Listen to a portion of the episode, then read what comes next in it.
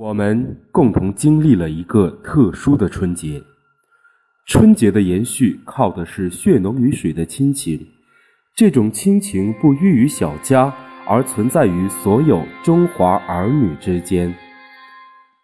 爱是桥梁，隔离病毒并不隔离爱。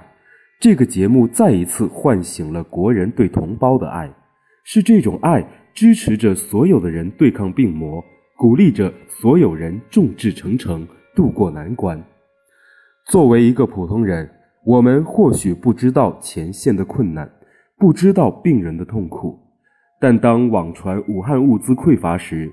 朋友圈纷纷转发环球网等各方媒体提供的求助资源，也不乏在淘宝捐钱为武汉购置医疗物资的朋友。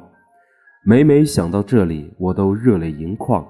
相信武汉，相信前线的医生和护士，相信千千万万为抗击疫情，相信千千万万为，相信千千万万为抗击疫情付出努力、做出贡献的热心人们，我们一定可以早日战胜病毒，加油！